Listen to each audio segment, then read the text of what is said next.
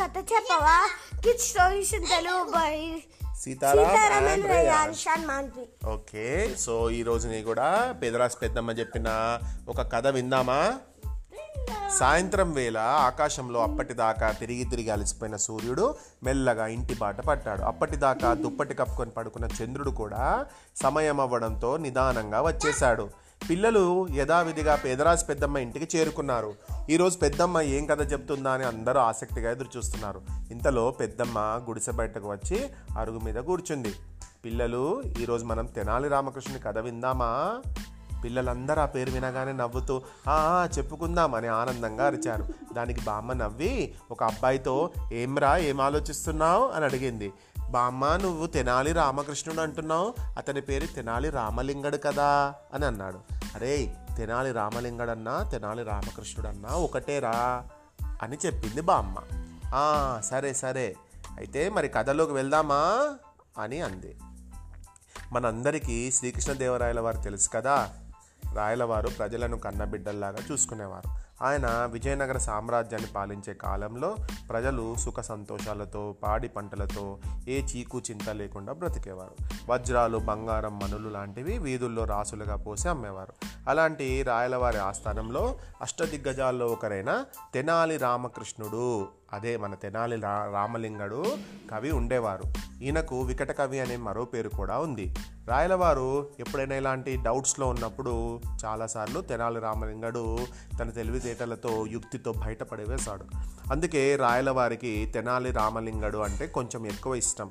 కానీ ఆస్థానంలో ఉన్న కొంతమంది మంత్రులకు కవులకు అది అస్సలు కూడా నచ్చేది కాదు. ఎప్పుడు కూడా తెనాలి రామలింగడిని పొగుడుతూ ఉంటే అందరికీ కోపం వచ్చేది. వీరి ఆస్థాన ప్రధాన మంత్రుల్లో ఒకరైన భట్టి వీరభద్రుడు అనే అతను కూడా ఉన్నాడు.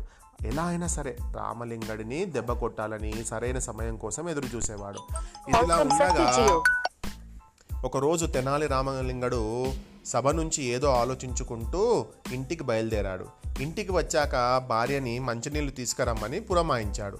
తను నీటిని తీసుకొని వచ్చి రామలింగడి చేతికి అందించబోతుండగా అతని చెయ్యిని గట్టిగా చూసి అరిచేసింది. ఏమైంది అలా అరిచావు? అని రామలింగడు కంగారుగా అడిగాడు. మీ చేతికి ఉన్న మన పెళ్ళినాటి ఉంగరం ఎక్కడిపోయింది అని ఏడుస్తూ అడిగింది. రామలింగడు చేతిని చూసుకున్నాడు. అరెరే నిజంగానే ఆ ఉంగరం లేదు. బహుశా దారిలో ఎక్కడైనా పడిపోయిందేమో అని అనుకున్నాడు. అది మా అమ్మగారు ఎంతో ప్రేమతో మన పెళ్ళికి పెట్టారు. దాన్ని ఎలా పోగొట్టుకుంటారు మీరు? నేనంటే మీకు ప్రేమ లేదా? అంటూ గట్టిగా ఏడవడం మొదలుపెట్టింది. అయ్యయ్యో నువ్వు ఏడవకే ఎక్కడో పడిపోయి ఉంటుంది నేను వెళ్ళి వెతికి వస్తా అని చెప్పి బయటికి నడిచాడు. అలా వచ్చిన దారిలో ఉంగరం కోసం వెతుకుతూ ముందుకు నడిచాడు. అలా వెళ్తున్న రామలింగడికి కొంచెం దూరంలో మెరుస్తూ ఒకటి కనిపించింది. దూరం నుంచి చూడగానే అది తన ఉంగరమే అని గుర్తుపట్టాడు. పోయింది అనుకున్నది దొరకగానే తనకు చాలా సంతోషం వేసింది. వెంటనే దాన్ని తీసుకోవడానికి వేగంగా ముందుకు నడిచాడు. సరిగ్గా అదే సమయంలో ఆ దారిన ఒక గోవు వెళ్తూ వెళ్తూ ఆ ఉంగరం ఉన్న చోటే పీడ వేసింది. రామకృష్ణకు అది చూసి చిన్నగా కోపం వచ్చింది. కానీ చేసేదేమీ లేక ఆ పీడలో తన చూపుడు వేలును పెట్టి వెతికి తన ఉంగరం తీసుకున్నాడు. అదే సమయంలో అటు వెళ్తున్న బట్టి వీరభద్రుడు అది చూశాడు. అది తెలియని రామలింగడు పక్కనే ఉన్న నీళ్ళల్లో ఉంగరం గడుక్కొని ఇంటికి వెళ్ళాడు. ఉంగరం దొరికింది అనగానే ఆయన భార్య తెగ సంతోషపడింది. మరుసటి రోజు తెనాలి రామలింగడు రోజులాగే ఆస్థానానికి వెళ్ళాడు. కానీ సభంతా గంభీరంగా ఉంది. అందరూ మౌనంగా ఉన్నారు. రాయలవారి మొహంలో దేని గురించో సతమతమవుతున్నారనే విషయం స్పష్టంగా కనిపిస్తుంది. ఏమైంది మహారాజా? దేని గురించో తీవ్రంగా ఆలోచిస్తున్నట్లున్నారు? అని రామలింగడు అడిగాడు. ఇంతలో భట్టి వీరభద్రుడు లేచాడు. దేని గురించో కాదు నీ గురించే అని కోపంగా అరిచాడు. తెనాలి రామలింగడు వారి వంక ఆశ్చర్యంగా చూశాడు. అవును రామకృష్ణ బ్రాహ్మణులమైన మనం గోవు పేడ ముట్టుకోవడం మలినం అని తెలీదా? అయినా సరే నిన్న నువ్వు ఆ పేడలో పడిన ఉంగరాన్ని తీసుకున్నావు. దాన్ని నీ వేలుకు పెట్టుకున్నావు. నువ్వు ఇప్పుడు అపవిత్రమైపోయావు. క్షమించండి అది నేను కావాలని చేసింది కాదు అని రామలింగడు అన్నాడు. కావాలని చేసినా తెలియక చేసినా తప్పు తప్పే. దీనికి పరిహారం ఏంటో చెప్పండి మంత్రివర్య అని రాయలవారు అడిగారు. బట్టి వీరభద్రుడు ఆ మాట కోసమే కదా ఎదురు చూస్తున్నాడు. ఎన్నాళ్ళ నుంచో తెనాలి రామలింగడి మీద ఉన్న తన కోపం తీర్చుకునే సమయం వచ్చింది అని మనసులోనే సంబరపడ్డాడు. అందరి వైపు తిరిగి ఇలా అన్నాడు. ఏ వేలితో అయితే పేడ ముట్టుకున్నాడో ఆ వేలిని అందరి ముందు కోసేయాలి. ఆ మాట వినగానే సభలోని అందరూ ఒక్కరి మొహాలు ఒకరు చూసుకున్నారు. ఇలాంటి శిక్ష ఇదివరకు ఎప్పుడూ ఎవరు వినలేదు. రాయలవారి కోపం తన్నుకొచ్చింది కానీ భట్టి వీరభద్రుడు మంత్రులందరిలోనూ చాలా పెద్దవాడు. అందుకే ఆయన వయసు గౌరవం ఇస్తూ మంత్రివర్య ఇంత చిన్న తప్పుకు అంత పెద్ద శిక్ష? అని ప్రశ్నించాడు. తప్పు చిన్నదైనా పాపం పెద్దది మహారాజా. తెనాలి రామకృష్ణుని వేలు కత్తిరించాల్సిందే అని పట్టుబట్టాడు. దానికి తెనాలి రామకృష్ణ ఇలా అన్నాడు. సరే మహారాజా వీరభద్రుల వారు చెప్పినట్టే నాకు శిక్ష వేయండి. కానీ నాకు రోజు రాత్రి చూపుడు వేలుకు తమలపాకు చిలకలు చుట్టుకొని తినడం అలవాటు. అంటే తమలపాకు తినడం అలవాటు. చేతికి ఇలా పెట్టుకొని ఈ రోజు రాత్రి చివరిసారిగా నా చూపుడు వేలుతో వాటిని తినాలని ఉంది. రేపు ఉదయం ఇదే సమయానికి బట్టి వీరభద్రుడు చెప్పినట్టుగానే నా వేలు నరికేయండి అని అన్నాడు.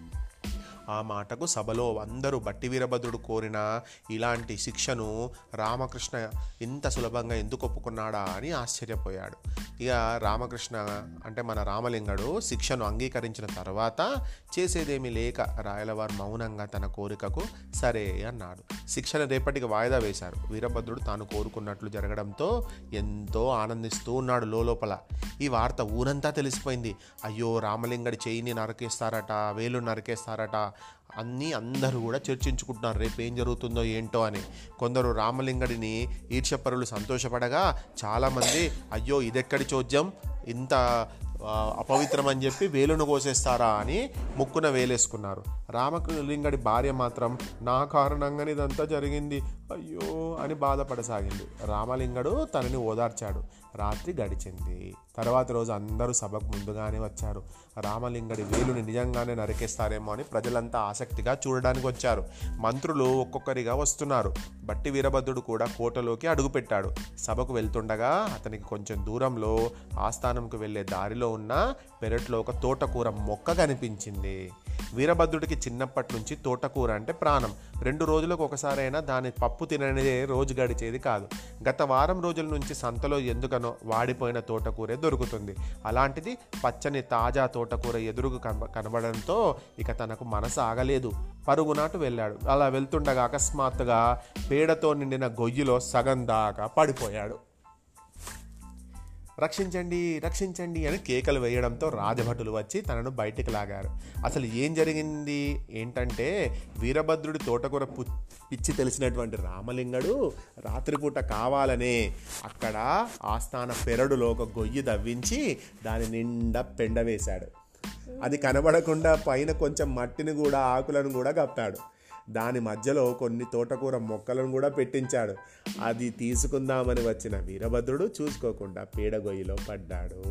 మరి వేలు పెట్టినందుకే వేలును కట్ చేయమన్నటువంటి వీరభద్రుడు మరి ఇప్పుడు తానే పేడ ఉన్నటువంటి గొయ్యిలో పడ్డాడు. మరి ఇప్పుడు ఏం చేయాలి? వీరభద్రుడు కట్ చేయాలి. మరి తర్వాత సభలో మహారాజా పేడను తాకిన నా వేలుని ఇప్పుడే నరికేయండి. మరి పేడలో సగం మునిగిన వీరభద్రుడికి ఏం శిక్ష వేస్తారు? అని తెనాల రామకృష్ణ కొంచెం కొంటగా అడిగాడు. ఆ మాటకు బట్టి వీరభద్రుడు తల వంచుకొని నన్ను క్షమించు రామకృష్ణ నీ మీద అసూయతో నిన్న కావాలనే అలా మాట్లాడాను. ఇప్పుడు తీసుకున్న గొయ్యిలో నేనే పడ్డాను. దయచేసి నన్ను వదిలేయండి అని వేడుకున్నాడు. ఆ మాటకు రాయలవారు మనసారా నవ్వాడు. ఇలాంటి పని ఇంకెప్పుడు చెయ్యకు అని వీరభద్రుని దండించి యుక్తితో ప్రమాదం నుంచి బయటపడిన రామకృష్ణుని తెలివిని మెచ్చుకుంటూ వంద బంగారు నాణాలు మళ్ళీ బహుమతిగా ఇచ్చాడు. అక్కడికి వచ్చిన ప్రజలంతా తెనాలి రామకృష్ణుని వికట కవని ఎందుకంటారో ప్రత్యక్షంగా చూసి జయహో తెనాలి రామలింగ జయహో జయహో అని అన్నారు. ఇది పిల్లలు ఈరోజు కథ. ఇందులో నీతి ఏంటో తెలుసా?